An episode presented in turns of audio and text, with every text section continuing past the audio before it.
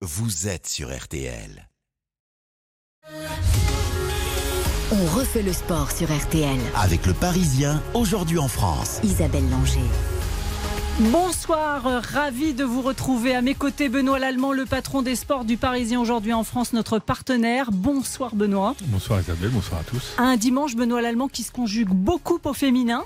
Dans un instant, nous prendrons la direction du Tour de France remporté par la Danoise Van Vluten. Nous avons également un œil du côté du mythique stade de Wembley où se déroule la finale de l'Euro de foot féminin entre l'Angleterre et l'Allemagne. C'est la première mi-temps. Quentin Vasselin, bonsoir. Bonsoir Isabelle, bonsoir à tous. On joue la 33e minute, toujours 0-0 entre l'Angleterre et l'Allemagne dans un stade Wembley rempli avec 87 000 personnes. C'est un record dans l'histoire du foot féminin. Dans cette demi-heure, nous irons aussi à Tel Aviv où le PSG affronte Nantes à 20h pour le Trophée des Champions et nous ferons un détour par le stade Vélodrome à Marseille où l'OM termine sa préparation estivale avec un match de gala contre l'AC Milan. Allez, vous êtes bien installés C'est parti. Le Tour de France, c'est vraiment le, Graal, donc c'est un peu mythique, on va dire, de refaire l'histoire et de participer à ce premier euh, Tour de France. Je pensais pas qu'il y aurait autant de monde en fait, euh, donc euh, pour une première édition, ça a appelé le public de suite, donc c'est que ça intéresse, c'est que ça plaît, et puis bah, il y a beaucoup de petites filles au bord des routes, et donc c'est super. Sandrine Bidot et Coralie Demel, les coureuses de l'équipe Saint-Michel, sont comme nous ravis de ce premier tour de France Femmes.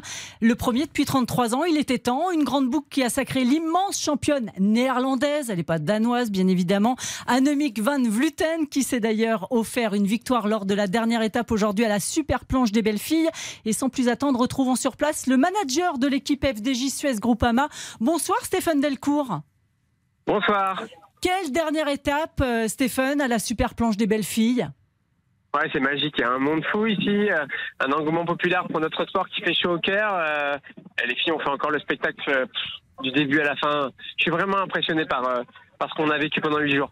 Oui, parce qu'il y a eu un, un sacré niveau quand même, contrairement à ce qu'on a pu lire malheureusement encore sur les réseaux sociaux de la part de... Voilà, on va pas les traiter. D'une poignée de d'une poignée de personnes qui sont jaloux, faut- c'est tout. Euh, Aujourd'hui, je pense que le, le Tour de France qui a été fait cette semaine euh, est entré dans le, le cœur du public. Là, je vois autour de nous le, le monde qu'il y a en haut de la, la planche des belles filles. Ça a été comme ça euh, dans tous les villages, dans tous les villes de départ, dans toutes les villes d'arrivée. Le cyclisme féminin est le, est le grand gagnant de cet été. Et maintenant, on va parler de Tour de France de quatre semaines, j'en suis sûr. Benoît Lallemand Qu'est-ce qui vous a, Stéphane, le plus marqué durant cette semaine? Est-ce que c'est le, le niveau, l'intensité? On rappellera que je crois que Van Vleuten a bouclé le tour à 38 de moyenne. hein.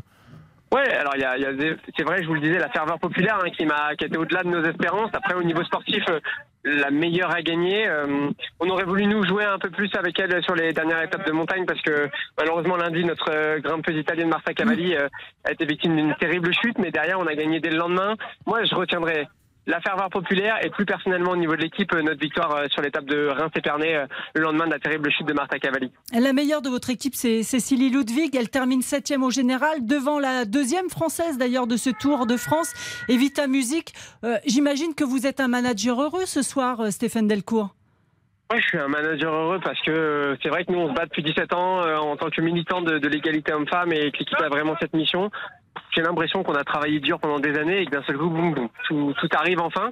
Maintenant, il va falloir rester au, au plus haut niveau, mais on a envie de savourer chaque moment et c'est impressionnant la, la force qu'elles ont au quotidien et elles sont battues pour avoir ce, ce moment. Et maintenant qu'on a ce Tour de France, il va falloir euh, continuer à travailler dur parce qu'elles sont vraiment géniales. Et vraiment, j'ai un grand respect à toutes les concurrentes de toutes les équipes parce qu'elles nous ont donné un très bon spectacle et c'est vraiment à elles que revienne le mérite. Stéphane, on l'a dit, on a attendu 33 ans euh, qu'un nouveau Tour de Longo, France hein, il y a 33 femme ans. soit organisé. Euh, il a duré une semaine. Est-ce que vous les sentez prêtes pour l'été prochain, 15 jours, voire 3 semaines? Physiquement, oui, il n'y a pas de problème. Après, euh, il faut être patient, il faut laisser à l'organisateur de, de faire une seconde édition avec, un, avec quelques améliorations, mais euh, c'était tellement génial qu'il il faut aussi savourer ce moment. Faire une deuxième édition à 8 jours, c'est pas déconnant. Il faut que les équipes se structurent. Aujourd'hui, sur les 24 équipes, faut pas oublier que seulement 14 sont, sont professionnels. Il y a quand même beaucoup de cyclistes au départ qui, qui sont étudiantes ou qui travaillent à côté. faut pas aller trop vite pour pas tuer notre sport et tuer dans, dans, dans l'ensemble. Maintenant, il va falloir créer des modèles et je pense qu'on sera prêt à faire euh, 10 jours dans les deux prochaines années et deux semaines à, à moyen terme. Ce sera ça euh, la, la formule magique pour, pour notre sport. Quentin Vasselin Stéphane Alcourt, euh, Marion Rousse, la directrice du Tour de France féminin, parlait du, du fait qu'il faut des nouveaux sponsors pour augmenter la, la durée de la course. bah Vous, vous en avez trouvé un juste avant le Tour de France d'ailleurs. hein. Exactement. Nous, nous on s'appelle euh, depuis euh, des années FDJ Nouvelle Aquitaine Futuroscope et on a eu la chance d'avoir le groupe international Suez qui est venu à nos côtés, qui nous donne vraiment une bouffée d'oxygène et on va dire le, le budget nécessaire pour euh, croire en nos rêves et, et- et suivre le très très haut niveau de, de cyclisme féminin. Euh, c'est vrai que maintenant avec FDJ et Suez comme groupe international et notre ancrage territorial, on a toutes les clés en main pour grandir. Je suis sûr que plein de marques ont vu le ont vu l'événement et vont vouloir euh, nous accompagner, accompagner d'autres équipes, accompagner l'organisateur et ça sera grâce aussi à la visibilité des médias et vous avez été géniaux toute la semaine à nous suivre qu'on va pouvoir encore grandir et, donner euh, à tout ce qu'elle mérite euh, aux actrices.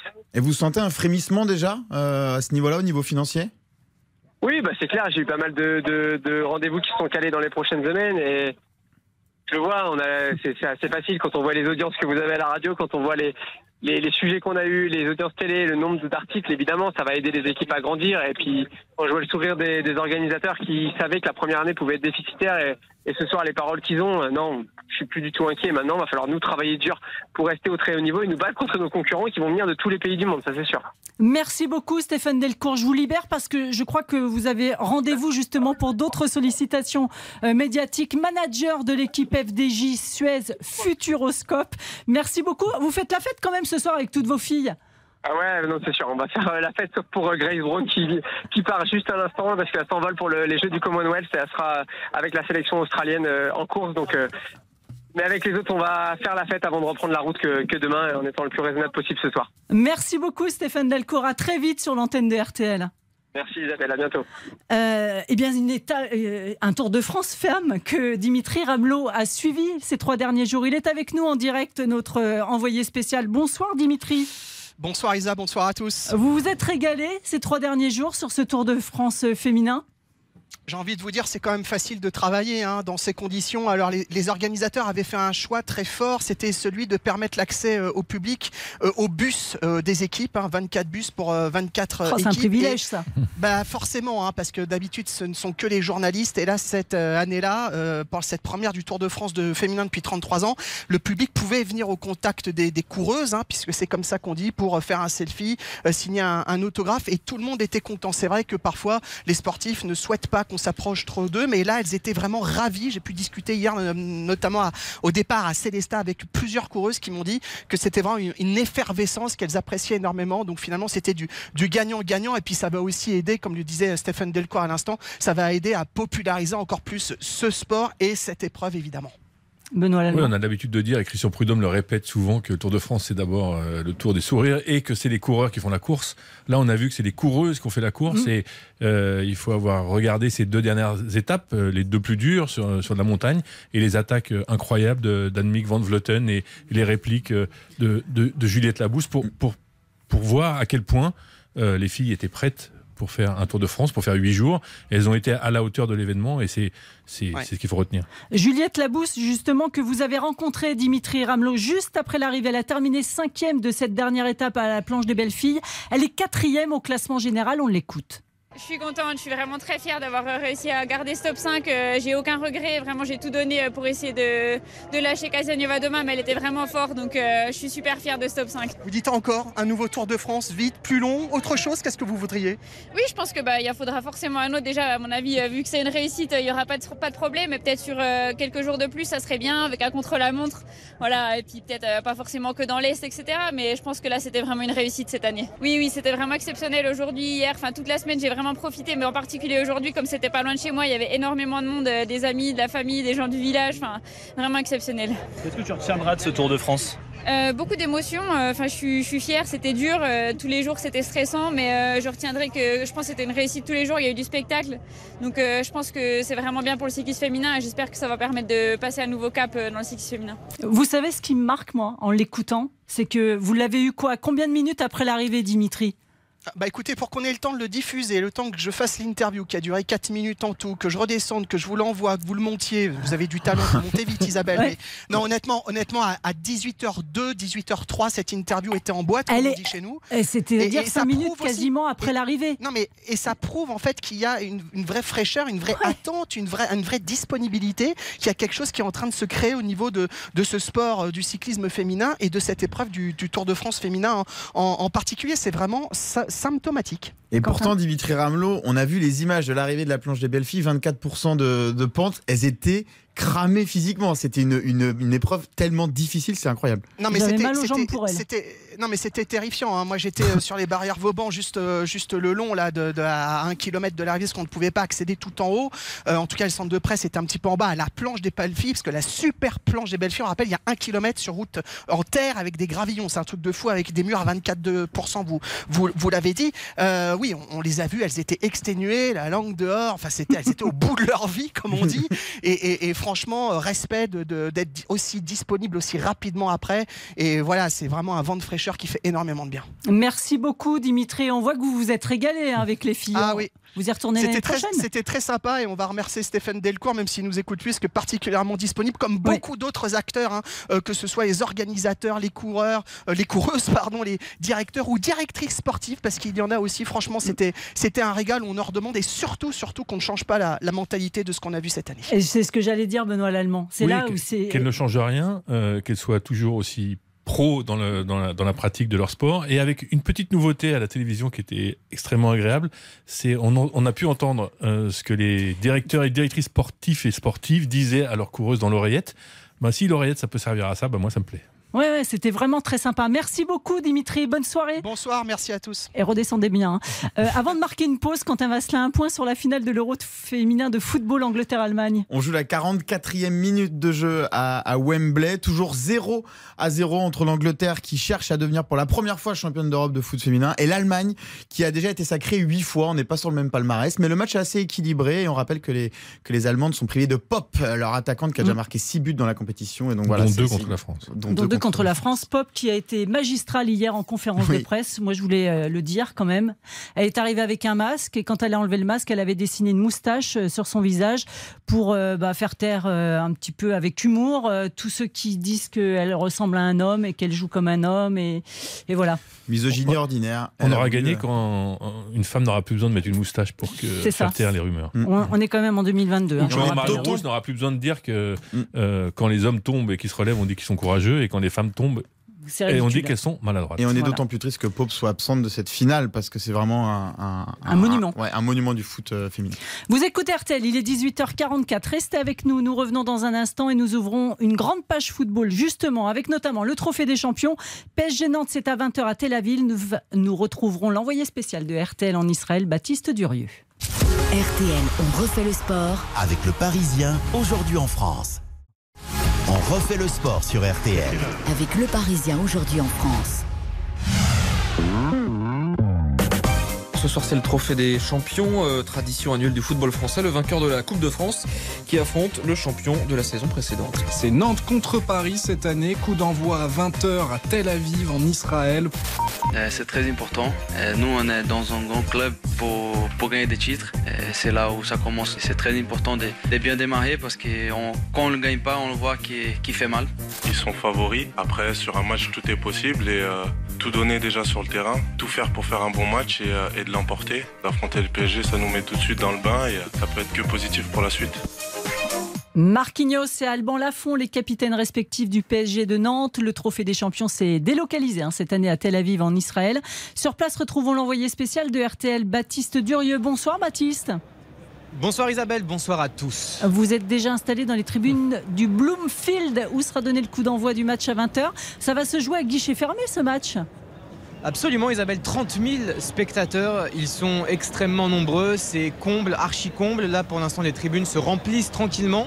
Le soleil se couche, on a une très très belle vue sur la skyline de Tel Aviv, on a des maillots de Lionel Messi partout, qui est la véritable star du Paris Saint-Germain ici en Israël en tout cas, entre Neymar et Mbappé, c'est Messi euh, qui, qu'ils ont vraiment euh, choisi. Et l'ambiance elle était euh, formidable. On a le fan club d'Israël qui a donné beaucoup de voix, on a évidemment beaucoup d'enfants, une grande effervescence pour évidemment un pays qui a toujours grand plaisir à accueillir des, des grandes équipes de football. Ils avaient accueilli Tottenham et euh, entre autres euh, cet été également, le PSG la saison dernière et le PSG cette année. Tout va bien ici à Tel Aviv. Il y, a- il y a un joueur du PSG en revanche qui fait moins l'unanimité. hein. Absolument, oui, absolument. Alors, on avait déjà eu vent de ça la, la saison euh, passée. Donc, c'est Ashraf Hakimi, euh, le piston euh, droit du Paris Saint-Germain, qui est arrivé la, saison dernière, d'origine marocaine, qui avait pris position publiquement pour la Palestine sur les réseaux sociaux. Rien de bien méchant, mais c'était un, hashtag qui était quand même assez limpide. Et effectivement, il avait été sifflé euh, d'ores et déjà la saison dernière, ici, lors du Trophée des Champions. Et cette année, euh, pareil, il y a un petit peu ce climat de, de- défiance, de, méfiance, un climat qui est un petit peu presque malsain, où certains, en tout cas beaucoup, parlent d'Ashraf Hakimi ici et oublient presque qu'il y a quand même d'autres joueurs dans cette équipe. Je me suis même fait alpaguer par euh, quelqu'un à l'hôtel qui était néanmoins très sympathique, qui m'a tout de suite demandé si Hakimi était dans cet hôtel-là. Et je lui ai dit, bah non, non, il est avec ses partenaires du PSG dans, dans l'hôtel du PSG, quoi, tout va bien. Et donc ça ça l'a un peu rassuré, mais il y a quand même ce climat, on, on sent que c'est- pas serein et on sent que ça passe pas. Et donc peut-être euh, qu'il va euh, être sifflé de nouveau le, le piston euh, du Paris Saint-Germain qui sera titulaire euh, ce soir évidemment. Il y a même un garde du corps euh, spécial pour lui. hein. Exactement, ouais, j'ai oublié de le dire. euh, j'ai vu ça, alors j'avais lu ça et j'ai pu le vérifier hier euh, lors de l'entraînement. Il a un garde du corps qui a la main à la ceinture et qui euh, effectivement euh, surveille Ashraf Hakimi euh, particulièrement. Alors évidemment la sécurité est très renforcée, mais euh, Ashraf Hakimi a, a son garde du corps personnel.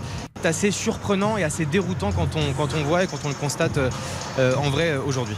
Benoît Lallemand. Oui, Baptiste, après, il faut rappeler qu'en Israël, c'est assez fréquent que la sécurité soit renforcée et de voir des, des gardes du corps avec la main à la ceinture, ça n'arrive hélas pas que pour protéger Hakimi et le PSG. Bien sûr. Euh, Ce trophée des champions, Baptiste, c'est surtout le premier match officiel hein, pour le nouvel entraîneur du PSG, Christophe Galtier.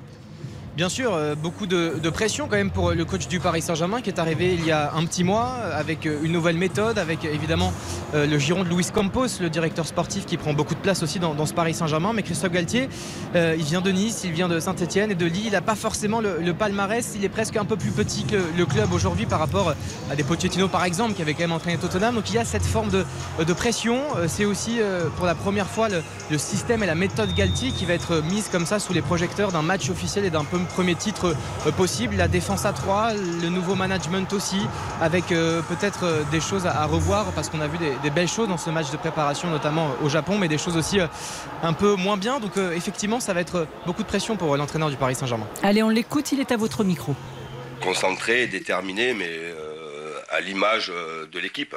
Évidemment, quand vous êtes l'entraîneur du Paris Saint-Germain, euh, vous avez plus de pression qu'ailleurs. C'est un club qui a l'habitude de gagner des trophées et que ça serait très intéressant pour tout le monde, et même moi sur un plan personnel, de démarrer par, euh, par une victoire et de remporter ce, ce trophée. Vous dire que je subis euh, une pression, non, euh, elle existe, elle est permanente. J'observe, j'écoute, je regarde. Et après, j'échange. Au niveau du travail, je suis satisfait de ce que les joueurs fournissent au quotidien. Ça, c'est très agréable. On vous a vu sourire, Benoît Lallemand, sur les paroles de Christophe Galtier. Bah ouais, c'est sympa d'avoir un entraîneur du PSG qui a l'accent marseillais. moi, je trouve. Euh, Et qui franchement, parle c'est- français. c'est sympa. En plus, il dit des choses. Euh, c'est un entraîneur moins bling bling que, que d'autres et que ce à quoi on pouvait s'attendre, mais du moment que du moment qu'il gagne, fonctionnel. voilà, ça, ça sera génial. Donc euh, voilà, on- moi personnellement, je suis assez impatient de voir ce que le PSG va va donner sous les ordres de Christophe Galtier. Baptiste Duré, est-ce qu'on a la compo probable du Paris Saint-Germain ce soir qui joue contre Absolument, Nantes parce qu'on a, on a eu la chance d'assister à, à l'intégralité de l'entraînement en veille de match, qui n'arrive euh, jamais. Donc voilà, on a assisté à la mise en place. La compo est la suivante. Donnarumma dans les buts, qui sera désormais gardien numéro 1, avec Navas en gardien numéro 2. Ça pareil, maintenant c'est officiel, c'est clair et c'est limpide. Charnière centrale euh, avec trois joueurs, en fait finalement c'est une défense à 3. Kipembe, Ramos dans l'axe et Marquinhos dans l'axe gauche. Les deux pistons, Hakimi on en a parlé, et puis de l'autre côté à gauche ce sera Nuno Mendes. Deux milieux de terrain, Marco Verratti, et puis la nouvelle recrue, Vitinha, euh, qui, qui nous vient de, de Porto. Euh, Magnifique joueur aussi, là on a hâte de, de le voir évoluer euh, en Ligue 1 et même ce soir sur le Trophée des Champions. Euh, Lionel Messi et Neymar, et c'est Icardi euh, qui sera euh, titulaire a priori, ou quoique non, je pense que ce sera plutôt Sarabia. J'ai une petite erreur de compo. Donc ce sera non, Neymar il est et Messi. au placard, non plutôt. Ex- que- non, exactement, non, mais j'ai j'ai des camarades qui m'ont fait une petite vanne. Je vous en dis pas plus. Non, non, ce sera bien. A priori, Pa- Pa- Pablo Sarabia, qui était en prêt la saison passée, mais qui a réintégré l'effectif cette saison, qui sera aligné avec Messi et avec Neymar. Oui, rapidement, juste deux, deux choses qui sont importantes. Donnarumma numéro 1, Christophe Galtier l'a dit, l'assume, ça c'est bien. La deuxième chose, c'est que Baptiste a eu la chance, comme d'autres, d'assister à l'intégralité de le- C'était l'entraînement. tellement rare l'année C'est dernière. tellement rare et c'est des petites choses, mais c'est des petites choses qui peuvent faire des, des différences au bout d'une saison qu'on espère grandiose pour le PSG. On va parler quand même du FC Nantes, Baptiste. Après une saison magique, est-ce que les Canaries peuvent se maintenir à ce niveau? Ça va être euh, difficile, ça va être difficile. Il était d'ailleurs assez lucide, Antoine Comboiré. C'est vrai que le FC Nantes euh, a eu des victoires de prestige la saison dernière. D'ailleurs, face au Paris Saint-Germain, on rappelle qu'à la Beaujoire, ils avaient quand même gagné 3-1, euh, dont d'ailleurs 3-0 à la mi-temps. C'était assez sensationnel. Il y a eu cette Coupe de France remportée, il y a eu cette 9 place en Ligue 1 qui n'est pas forcément extrêmement satisfaisante, mais en tout cas, ils n'ont pas du tout été inquiétés. Il faut rappeler que la saison d'avant, ils jouaient le maintien, le FC Nantes. Donc c'est vrai que cette saison, elle a été tranquille, magique. Il y a eu quand même un été assez compliqué avec Colomboigny qui est parti, le, numéro 9, l'attaquant star du FC Nantes qui était absolument formidable et très important. Euh, on attend potentiellement le départ de Ludovic Blas, lui aussi qui est, fondamental pour cette équipe. Moses Simon également qui est très important. Alban Lafont, le gardien capitaine qui pourrait potentiellement partir. On parle vraiment de l'ossature, tout ce qui a fait la force du FC Nantes cette saison. Et évidemment, euh, est-ce qu'il n'y aura pas une petite gueule de bois? Est-ce qu'il n'y aura pas une saison compliquée qui arrive? Euh, Effectivement, on s'est un petit peu posé la, question en conférence de presse. Et on écoute Antoine Comboiré à votre micro, Baptiste. Bien sûr qu'on aimerait que cette dynamique, elle, se poursuive dans le temps, dans la durée. Mais on sait tous que les saisons se suivent, ne se ressemblent pas toujours. L'année dernière, on jouait donc avec une idée, ne jamais revivre la, saison d'avant, avec euh, des résultats catastrophiques, une équipe qui joue les barrages et puis qui se sauve sur le dernier match. Et on est, on est parti dans cet esprit-là pendant toute la saison et ça nous a permis de faire donc euh, ce championnat en finissant 9e et puis gagnant la coupe, ce qui est pour nous exceptionnel. Et là, ça va être intéressant parce que je n'ai aucune idée de ce que les joueurs vont me montrer, de ce qui se passe dans leur tête. Pour être honnête avec vous, si PSG joue à 100%, ça sera compliqué pour nous. Antoine Comboiré, l'entraîneur du FC Nantes. Baptiste, coup d'envoi à 20h pour nous. Absolument, absolument. On a hâte, le stade se remplit tranquillement, l'ambiance monte, il fait chaud et humide à Tel Aviv, ça va être une belle soirée de football évidemment. Merci beaucoup Baptiste Durieux. Il y a aussi du foot ce soir au Vélodrome à Marseille où l'OM reçoit en match amical, plutôt en match de gala j'ai envie de dire, les Italiens de l'AC Milan. Bonsoir Gabriel Baldi. Bonsoir. Dites-moi, joli match à guichet fermé pour vous aussi ce soir oui, bon, ici, euh, la mi-temps vient d'être sifflée euh, au, stade Vélodrome. Euh, mais le, Vélodrome continue de vibrer là, malgré les deux buts encaissés euh, par l'Olympique de Marseille. Déjà deux heures avant le début du match, il y avait une marée blanche et bleue qui chantait et craquait des fumigènes sur le parvis du Vélodrome. Plus de 60 000 personnes sont donc dans les tribunes de cette rencontre, avec des supporters habitués évidemment, mais pas seulement. Le match à 18h et en plein milieu des vacances, tout mm. ça fait que beaucoup de touristes assistent également à cette partie. C'est une ambiance donc familiale avec des enfants, mais pour les fidèles supporters du club marseillais, cet OMAC Milan fait surtout figure de retrouvailles ici dans le stade Vélodrome qu'il n'avait plus retrouvé depuis la dernière journée de Ligue 1 le 21 mai. Euh, bon, là, c'est c'est la mi-temps donc, euh, mais, mais les virages nord et sud de l'enceinte drone depuis, depuis le début de la rencontre. Merci beaucoup euh, Gabriel Baldi à un match un petit peu nostalgique aussi. Hein. On se souvient tous euh, de 1993, bah, Benoît Lallemand. En tous les cas, les plus anciens d'entre nous s'en souviennent et on s'en souvient. Mais là, ça ressemble pas. Hein. Ils sont en train de prendre une correction dans le jeu, les Marseillais. Il y, a, il y, a, du boulot avant la reprise du championnat la semaine prochaine. Et justement, la reprise du championnat pour l'OM, ce sera dimanche prochain à 20h45 avec la réception de Reims. Ce sera bien évidemment à suivre dans RTL Foot avec l'ami Eric Silvestro et un nouvel acolyte cette saison, Johan Rio, qui va rejoindre la bande des garçons chaque dimanche soir. Euh, Quentin Vasselin, un petit mot sur le foot féminin. C'est la mi-temps à Wembley, 0-0 entre l'Angleterre et l'Allemagne dans cette finale de l'Euro féminin. Allez, on marque une dernière pause et puis nous parlons de reste, du reste de l'actualité sportive. RTL. On refait le sport avec le Parisien aujourd'hui en France. On refait le sport sur RTL. Avec le Parisien aujourd'hui en France. Dans l'actualité sportive de ce dimanche, il y a d'abord la F1. Max Verstappen a remporté le Grand Prix de Hongrie, Quentin Vasselin. Oui, il était pourtant parti dixième et il a fini par l'emporter. Ferrari a encore brillé par son incompétence dans les stands. Cette fois, la Scuderia a opté pour une mauvaise stratégie au niveau des pneus. Résultat, Charles Leclerc, qui est parti troisième, ne prend que la sixième place. Le Monégasque compte désormais 80 points de retard sur Max Verstappen à mi-saison. Red Bull a 97 points d'avance au classement constructeur sur Ferrari. Du coup, ça a énervé Charles Leclerc euh, au micro de Canal Plus après la, course. Je ne sais pas trop quoi dire moi non plus, hein, mais euh, c'est difficile parce que c'est vrai qu'on on m'a posé la question, les médiums étaient vraiment bien, euh, ils étaient encore assez neufs, j'étais confiant et je l'ai dit à la radio. On a décidé de couvrir Max avec des hards alors qu'il était en médium et c'était un carnage, on s'est arrêté 5 ou 6 tours après. les médiums étaient bons et c'était des bons pneus, j'avais un bon feeling dessus. Je comprends, je comprends pas. Au bout d'un moment, on peut pas espérer gagner le championnat si on continue à faire des courses comme ça, donc il faut qu'on s'améliore. Ils sont ridicules. Hein. C'est ça, ridicule. Euh, en tous les cas. Ils vont euh, perdre, euh, ils vont perdre Leclerc, il va finir par partir. Il va finir par partir. Si en tout cas, s'il veut être champion du monde, il, il faut, il faut qu'il change changer. hein. Il y en a un qui a fait moins bien que l'an dernier, c'est Esteban Ocon. Il a fini 9 cette année. Pierre Gasly, 12e hors des points. Voilà, ça va, ça va pas très bien aussi pour les, les Français en F1. En tennis, neuvième titre de la carrière de Caroline Garcia. Elle remporte le tournoi de Varsovie après sa victoire contre la Roumaine Anna Bogdan. Score sans appel 6-4, 6-1. Deuxième titre de l'année pour Garcia qui avait remporté le tournoi de Bad Hombourg juste avant Wimbledon. Euh, elle revient en grande forme, la Mm. française. Elle a notamment battu euh, Sviatek à domicile pour arriver jusqu'en mondial. finale. Donc euh, voilà, c'est c'est du très bon Caroline Garcia. Et elle repasse numéro 1 française. Elle est désormais 32e au classement. Euh, Benoît Lallemand, qu'est-ce qu'on pourra lire demain dans les pages sport du Parisien? Eh évidemment du PSG avec euh, le compte rendu du Trophée des Trophée. Champions. On aura un peu de cyclisme avec un portrait de Van Vleuten et puis euh, un peu de Ligue 2 puisque le PFC Ah oui, saison soir. lundi soir à Avec un ancien consultant de RTL, Paul Lannes, d'ailleurs. Exactement. Merci beaucoup, euh, Benoît Lallemand. Le Parisien, on rappelle euh, que les abonnés numériques peuvent lire dès 21h30 sur leur tablette. Bonnes vacances Merci, vous Parce- aussi. Eh oui, la saison est terminée. On se retrouvera le 28 août pour On refait le sport. Avec Merci. Quentin Vasselin. Je vous Merci à Jonathan Griveau et Andreas pour la réalisation. Bonne soirée à l'écoute de RTL. Prenez soin de vous après les infos Eric Jean-Jean et les albums cultes.